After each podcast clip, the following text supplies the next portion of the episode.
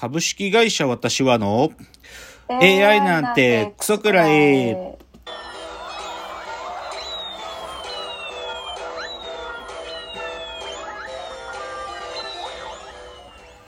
群馬が生んだ怪談人株式会社私は社長の竹之内です。サブカル研修生4代目アシスタントの深谷です。えーこの番組は大喜利 AI を開発する株式会社私は社長の竹之内が AI のことなんかお構いなしに大好きなサブカルチャーについてサブカルリテラシーの低い社員に丁寧にレクチャー言い換えれば無理やり話し相手になってもらう番組です。ということで今日は112回目の放送ですがあのー110回の放送が AI スペシャル回で、あのー、2代目アシスタント箕浦さんの、えー質問にアンサーする回だったんですけど、それに対して箕浦さんからまた再質問というのが届いていて、で、まあ、ちょっとまた本編でアンサーしてもよかったんですけど、ちょっとこれは、なんか、ちょっと、なんかあり番外編というか、外伝のような形で昨日ちょっとそのアンサーのためだけの1チャプターを取ったものがポコッと上がってるので、あの、ご興味ある方は聞いてみてください。ちょっと変なの1個やりました。まあ今日はいつも通りの、えーっと、通常運転で、いつも通り今週のラジオエンタメライフですが、深谷さんはアニメとか見るんですか？先週、オットタクシー紹介してもらって、見てますか？あの、あ、でも、実家の、実家に録画を頼みました。なるほど、なるほど。いや、あのね、オットタクシー今週で3話終わってるけど、いや、すごい、ちょっと評判になり始めてるよ。ももう、それこそ、まあ少なくとも僕がイケてると思ってるクリエイター仲間が ああるんだけど、うんその中ではオットタクシーやばいね、やばいねっていうのがもう共共有され始めてる。う、ん、だだからオッドタクシーとねあと、まあ、これ前ちょっと言ったけどゴジラシンギュラポイントっていうゴジラのアニメもあのね僕がしなんていうか信頼してるクリエイター何人かいてそのこれは面白いねっつってみんなで言ってる。うんだから今オッドタクシーとゴジラシンギュラポイントとあとねこれ、ま、漫画なんだけど漫画が、はい。あのちょっとアニメになった「東京リベンジャーズ」っていうねこれタイムリープものだね。あの過去に戻って、まあ、過去ヤンキーだったんだけどヤンキーの自分が、ももう一回過去に戻って好きだった人を助けるっていうねそういう、へ すごいベタな作りだけど面白いよ。うんうんオートタクシー人気出てきたって感じ。あとね僕ね、うんまあ、あんまりドラマは積極的にかなんか見るってないんだけどなんかこの4月から始まったドラマ結構いくつか見てますね。はいはい。あの見てるのはね大豆田十和子となんだっけな元3人の元夫だったかな。あのね松たか子が出てんの。松たか子が主役でこれねはい。めっちゃ面白いよ。めちゃくちゃ面白い、うん。あの坂本裕二さんっていうあのカルテットとかあのこの前僕が映画で紹介したあのなんだっけなあの菅田将暉と有村架純の映画。すぐ名前忘れちゃうんだよな、花束みたいな。そうそう、花束みたいな顔した。あれの脚本書いてる方の新作ドラマで、あの、松たか子、松田龍平、坂本龍二のゴールデントリオで、あの、めちゃくちゃ面白い。そう、だから、あとね、あの、ジェーン・スーさんが書いてる生きるとか死ぬとか父親とかっていうテレビ東京の夜中やってるやつも、まあ一応見てて面白い、これも。あとね、これはね、この前の土曜日から始まったんだけど、コントが始まるって、これ知ってる？はい、チェックしてます。あ、見てる。これ面白いよね。あ、そうだ。はい。あ中野大河さんが好きなんだもんねあ、。そうです、そうです。そう。いやー、1話目見たけど、なんか、期待以上だったよ。うん。うん。で、しかもね、あれ、Hulu に、おあのースピンオフコンテンツが結構あるの知ってます？あ、知らなかった。あの、Hulu にね、あの、3人が、あの、き、ファミレスでさ、ネタ合わせっつうか、食べ、喋ってるじゃん。うんあの、ファミレスで3人が喋ってるだけのコンテンツがあるの。へファミレスで、そう、なんか、カフェオレにミルクとガムシロ入れる順番お前違うだろとか、なんかそういうの話とかをねくだらなくだらだらしてるの、シーンとかがあって、じ20分ぐらいのやつだけど面え。白い。へだから、今、そのコントが始まるみたいに、この3つ一応見てるな。うんっていうのがドラマですね。あ、そう、今日この話したかったんですよ。あのですね、はい。この前ちょっとすごいちょっとね、ドキュメンタリーがあってね、NHK で、はい。それをね、見て、あのね、日本一長く服役した男っていうね、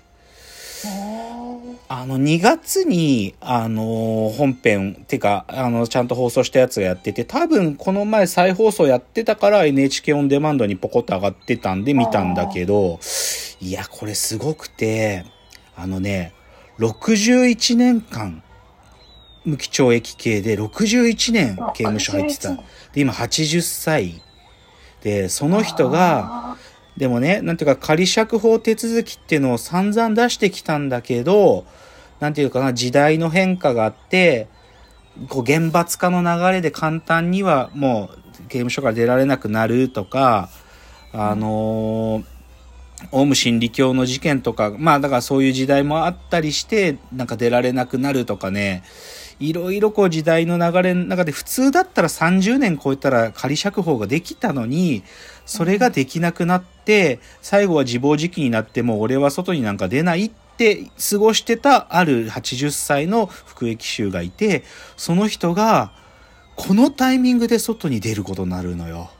あで出てきて、で、それをね、身元引き受ける、そういう、なんていうか、NPO みたいな団体があるんだよね。身元の、はいはい身寄りのない、そういう高齢者の服役してた人を預かる。で、そこの施設に、まあ、出てきて暮らすんだけど、ーでね、僕これ見てね、すごく思ったのはね、この人を、ある意味、刑務所から外に出すっていうことがね、なんか逆にこの人の人権を著しく侵害してるなって思って、うん見ててね、めちゃくちゃ頭きたんだよね、これ。うんいや、ぶっちゃけもうこのおじいさんは出てきて、もうずーっと60年間刑務所で暮らしてるから、その作業とかね、朝おこ、刑務官に起こされて作業をして寝る。あまあ、うんそういう、そういう人生だよ、もうぶっ言っちゃえば。だけどはい外出てきて、なんで俺こんなとこ連れてこられたんだって最初よくわかんないんだよ、この外での生活っていうのが。で、何も、うん何もすることないのかって聞聞いて、いやもうあなたの自由ですよって言うんだけど、いやなんだよ、自由ってどういうことなんだいって言って、めちゃくちゃ戸惑ってんの。で、結局ね、で、もう本人自体はもう戻りたいって言ってんだよね、刑務所に。あ戻りたいって言ってんだけど、でもまあ、その、諭されてさ、いや、自由なんだよ、あなたはとか散々言うんだけど、うんでさ、で、結局どうなっちゃったかっていうとね、著しく、こう、まあ、と、なんていうかな、ぐ体が弱ってくんだよ、もう。で、出て1年でもう死んじゃったの、もう。もうお亡くなりになっちゃったの。もうだからね、僕はこれ見てね、だから刑務所60年も入れてた人を外出すってことが逆にこう人権に触ってるなと思ってすごくちょっと。あの、あのぜひね、なんか NHK オンデマンド見る機会あったらね、見た方がいいですよ。日本一長く服役した男っていうドキュメンタリー。あとはちょっと今日本の紹介しようかなと思います。はい面白い本いくつか紹介します。今ね、ちょっと読んでるのがね、あの、素晴らしき世界っていう、今、役所広司さんが出てるあの、これも刑務所から出てきた男の映画の話ですけど、これの西川美也監督の、あの、エッセイ集というか、この素晴らしき世界ができる間、ずっと書いてたエッセイを本にしたやつがあって、スクリーンが待っているっていう本があるんですよ。これね、面白い。まあ、西川美和さんって、確か、彼女は、あれ、芥川賞ノミネートだったかな？まあ、とにかく、上手、もう文章も上手だから、めちゃくちゃ面白いんで、これ今僕熱心に読んでますよ。スクリーンが待っている。あとはね、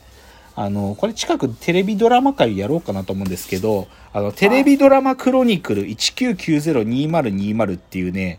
成間礼一って読むのかな？この、能年玲奈さん、ののんさんがこの表紙のね、こういう本があって、はい。あの、90年代のドラマから、あの、だから、